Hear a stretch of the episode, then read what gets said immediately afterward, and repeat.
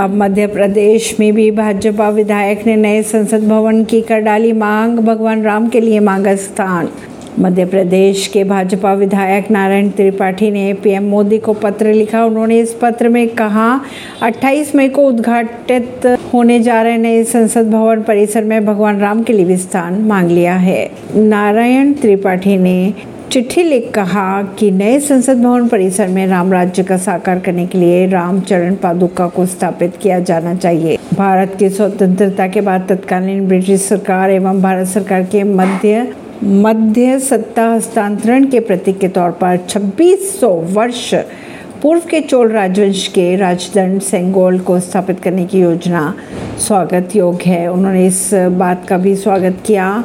राम राज्य की स्थापना की जाए, इस बात का भी उन्होंने ज़िक्र किया। इसी खबरों को जानने के लिए जुड़े रहिए जनता से रिश्ता पॉडकास्ट से, परवीन दिल्ली से।